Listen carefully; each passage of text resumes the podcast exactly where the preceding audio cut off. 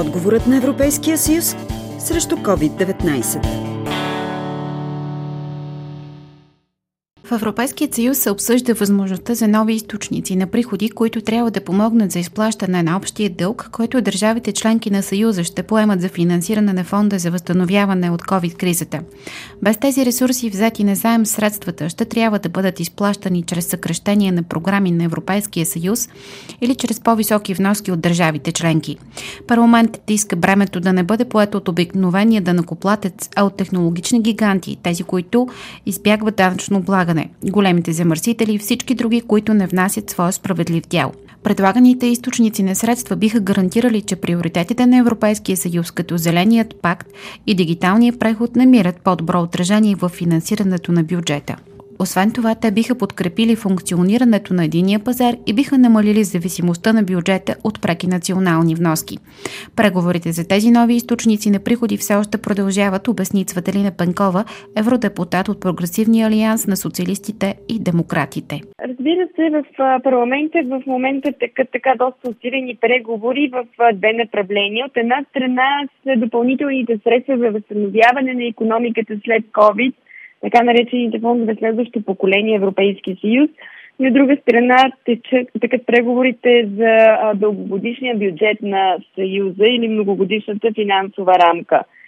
А, важно е да се направи това разделение, тъй като а, първия поток от средства наистина са изцяло в посока възстановяване на економиката, а втория са плановете, които се правят за всеки 7 годишен период от време, но и там има доста сериозно заложен акцент по отношение на програмите, които трябва да бъдат акцент, за да могат средства и оттам да се използват именно за възстановяване на економиката след кризата с коронавируса. Разбира се, и в, в двата финансови потока основните акценти за бюджетните средства ще бъдат в посока подпомагане на зелена економика, иновации и технологии. Националните представителства трябва да предоставят свои планове, за да имат достъп до допълнителните средства, предвидени от Европейския съюз, коментира Светелина Пенкова.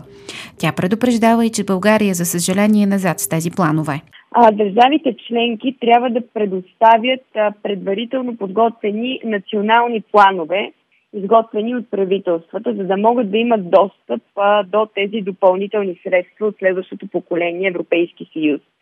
И тези предварителни проектопланове а, започват да се разглеждат от съответните институции в а, Брюксел от 15 октомври.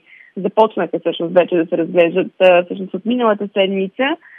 А, като а, тук наистина е много важно всяка държава да бъде подготвена с адекватен а, дългосрочен а, стратегически план по какъв начин ще се изразходват средствата.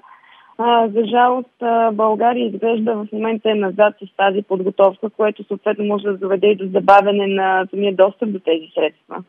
Все още не е постигнато споразумение за дългосрочния бюджет на Европейския съюз, припомня Пенкова. Важно е да се отбележи, че в момента а, за дългосрочния 7 годишен бюджет на Европейския съюз, Европейския парламент е взел така една доста а, активна позиция, а, че ние няма да съгласуваме това, което е предложено от Европейската комисия и съвета на този етап, поради две основни причини.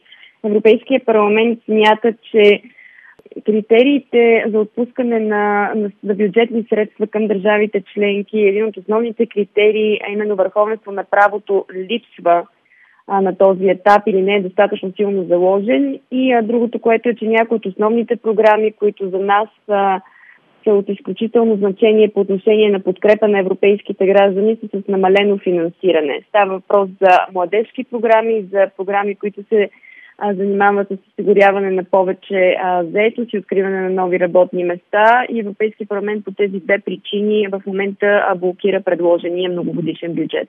Настоящият многогодишен бюджет изтича на 31 декември 2020 година. Преговорите продължават, като предстои Европейския съвет и парламента да договорят финалния вариант, който да влезе в сила от началото на 2021 година.